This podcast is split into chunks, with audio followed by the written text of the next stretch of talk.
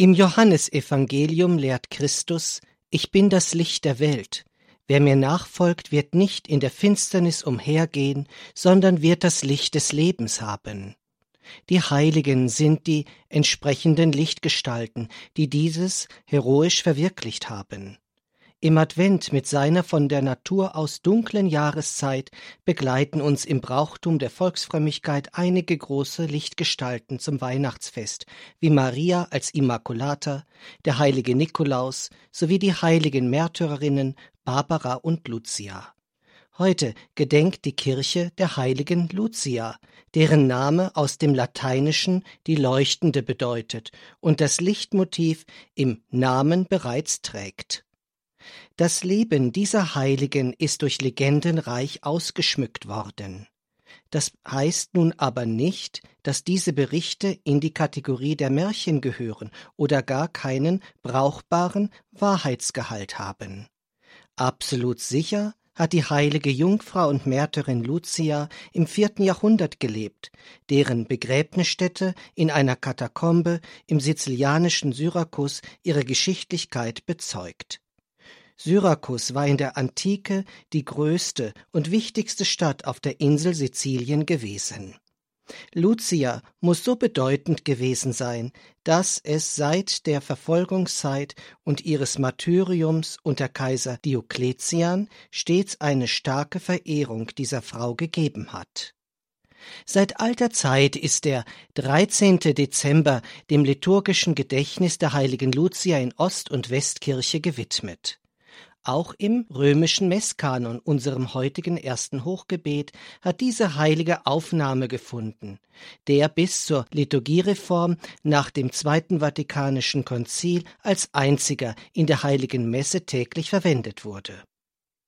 Die schriftlichen Zeugnisse fußen aus der mündlichen Tradition und konnten erst nach der Verfolgungszeit des Christentums schriftlich gefasst werden.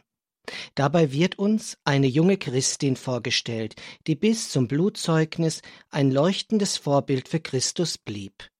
Aus einem wohlhabenden Elternhaus stammend war sie einem heidnischen Bräutigam versprochen.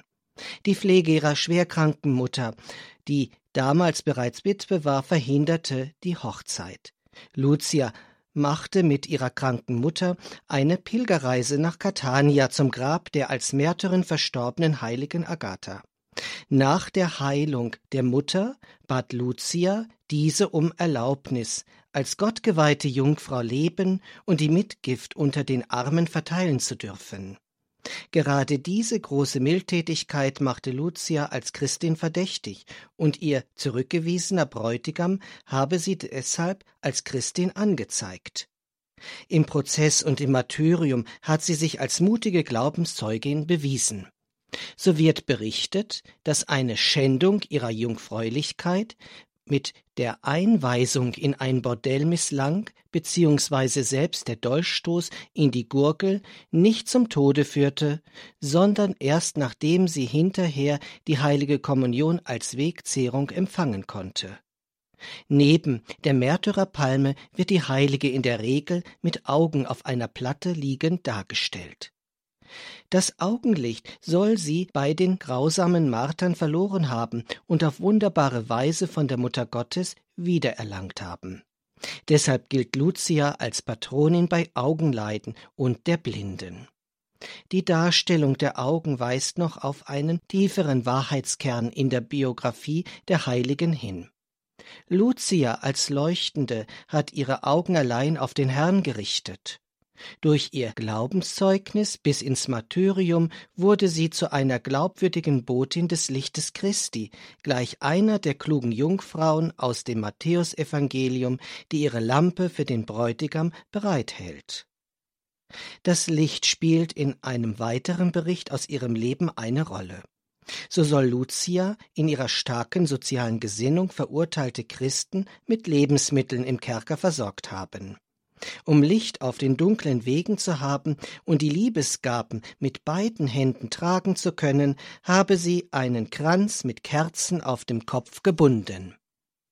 Diese Überlieferung bedingte eine sehr lebendige Tradition aus Schweden am heutigen Festtag, die in ganz Skandinavien Verbreitung fand. Wie in der Erzählung kleiden sich Mädchen in weiße Kleider mit einer roten Schärpe umgürtelt und einer Lichterkrone auf dem Kopf als Lucia. Dabei dient die heilige Lucia als Gabenbringerin für süßes Backwerk und heiße Getränke. In früheren Zeiten wurde in einigen deutschsprachigen Regionen die heilige Lucia als Gabenbringerin für die Mädchen und der heilige Nikolaus für die Buben getrennt. In Fürstenfeldbruck bei München wird der Luciatag jährlich mit dem sogenannten Lichterschwemmen gefeiert. Dabei basteln Kinder kleine Hausboote mit einer Kerze, die auf dem Fluss Amper ausgesetzt werden und dann in die Dunkelheit hineinschwimmen. Die Bedeutung eines ausgeprägten Lucia-Brauchtums hängt mit dem Datum des 13. Dezember zusammen.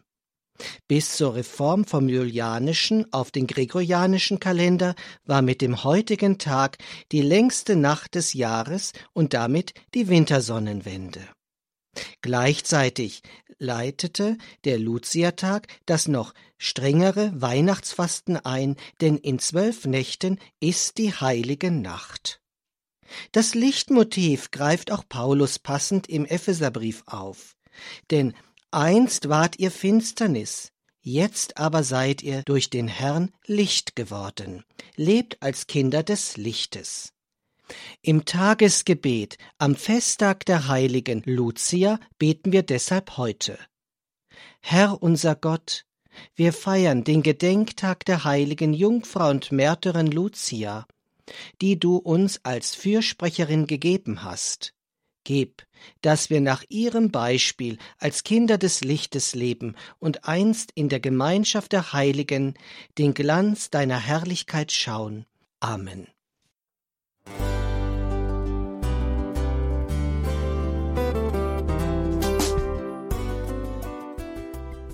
Liebe Zuhörerinnen und Zuhörer, vielen Dank, dass Sie unser CD- und Podcast-Angebot in Anspruch nehmen. Wir freuen uns, dass unsere Sendungen auf diese Weise verbreitet werden. Dieser Dienst ist für Sie kostenlos. Für uns ist er allerdings mit einem nicht unerheblichen finanziellen Aufwand verbunden. Deshalb sind wir für jede Spende dankbar. Alle Bankverbindungen unserer Spendenkontos können Sie über unsere Homepage horeb.org unter dem Menüpunkt Spenden einsehen. Dort besteht auch die Möglichkeit, online zu spenden natürlich nach den neuesten Sicherheitsstandards. Sie können diese Informationen auch bei unserem Hörerservice unter der Telefonnummer 08328 921 110 erfragen. Ich wiederhole die Rufnummer 08328 921 110. Vergelt's Gott für Ihre Unterstützung. Ihr Pfarrer Kocher.